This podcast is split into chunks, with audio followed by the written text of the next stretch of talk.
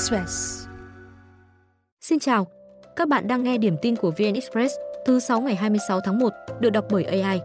Sau đây là một số tin tức đáng chú ý được cập nhật lúc 6 giờ. Trưa qua, ba người bị bắn ở Vĩnh Long. Hung thủ là Phạm Quốc Huy, 50 tuổi. Người này từ Đồng Nai đến tỉnh Vĩnh Long.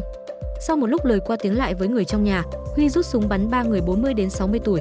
Sau đó, Huy tạt sang đốt nhà họ rồi lên xe máy phóng khỏi hiện trường. Các nạn nhân được người dân đưa đi cấp cứu, song do vết thương quá nặng, một người đã tử vong trên đường đến bệnh viện. Công an huyện Mang Thít đang phối hợp cùng các lực lượng công an tỉnh Vĩnh Long truy bắt hung thủ. Theo xác minh ban đầu, anh Đẳng, một trong ba người bị bắn từng đi làm thuê ở Đồng Nai, vay tiền của một số người nhưng mất khả năng chi trả, rồi về quê. Gần đây, một số người nhiều lần tìm đến nhà cha anh. Một doanh nghiệp Hàn Quốc quyết định rót 20 triệu đô la Mỹ xây nhà máy linh kiện của các dòng máy bay Boeing 787, Boeing 737 mắc tại Đà Nẵng. Ban quản lý khu công nghệ cao và các khu công nghiệp Đà Nẵng cho biết đã cấp giấy chứng nhận đăng ký đầu tư cho công ty này là KP Aero Industries Co. Ltd. Nhà máy này sẽ sản xuất, gia công và lắp ráp các bộ phận của máy bay, bao gồm cửa động cơ phụ, đầu mic, hộp cánh, cánh lượn, gian hỗ trợ cánh tả. Công trình sẽ khởi công đầu tháng 2, phấn đấu hoàn thành và bắt đầu hoạt động vào cuối năm 2024. Doanh nghiệp này cam kết sau khi ký hợp đồng cho thuê đất sẽ khẩn trương triển khai các thủ tục xây dựng.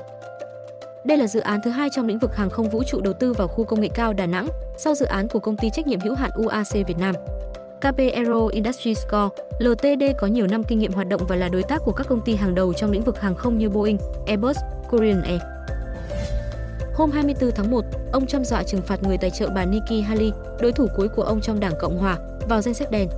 Tuyên bố được ông viết trên trang mạng Truth Social rằng sẽ bị cấm vĩnh viễn khỏi cơ sở MAGA, đề cập tới nhóm ủng hộ trung thành của ông.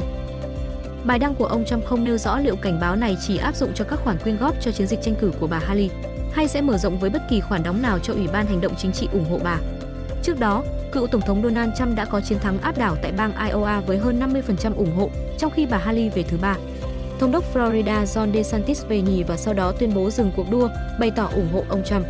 Ông Trump được dự đoán trở thành ứng viên Đảng Cộng hòa và có cuộc tái đấu với Tổng thống Joe Biden vào tháng 11.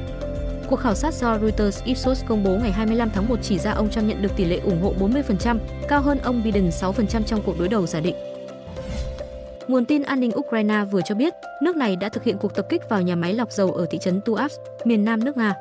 Cụ thể, vụ tấn công cách bán đảo Crimea khoảng 240 km về phía đông nam đã gây ra đám cháy lớn khiến tháp chân không và tháp chân cất khí quyển tại đây bị hư hại. Ngoài ra, không ghi nhận thương vong sau vụ hỏa hoạn. Cũng theo nguồn tin an ninh Ukraine, nhà máy lọc dầu này cơ sở quan trọng với Moscow.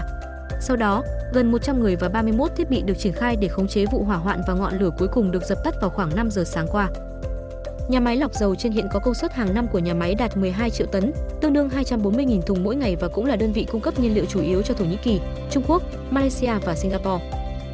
Như vậy, đây là một trong nhiều cơ sở hạ tầng năng lượng bị cháy hoặc tập kích bằng máy bay không người lái ở Nga trong tuần qua. Ukraine gần đây tăng cường tấn công vào các cơ sở năng lượng Nga trong nỗ lực trả đũa các cuộc tập kích của Moscow vào hạ tầng năng lượng của nước này. Công ty năng lượng Nga Novatek cuối tuần qua cho biết phải đình chỉ một số hoạt động tại kho dầu lớn ở biển Baltic sau vụ hỏa hoạn. Thông tin sẽ tiếp tục được cập nhật lúc 17 giờ.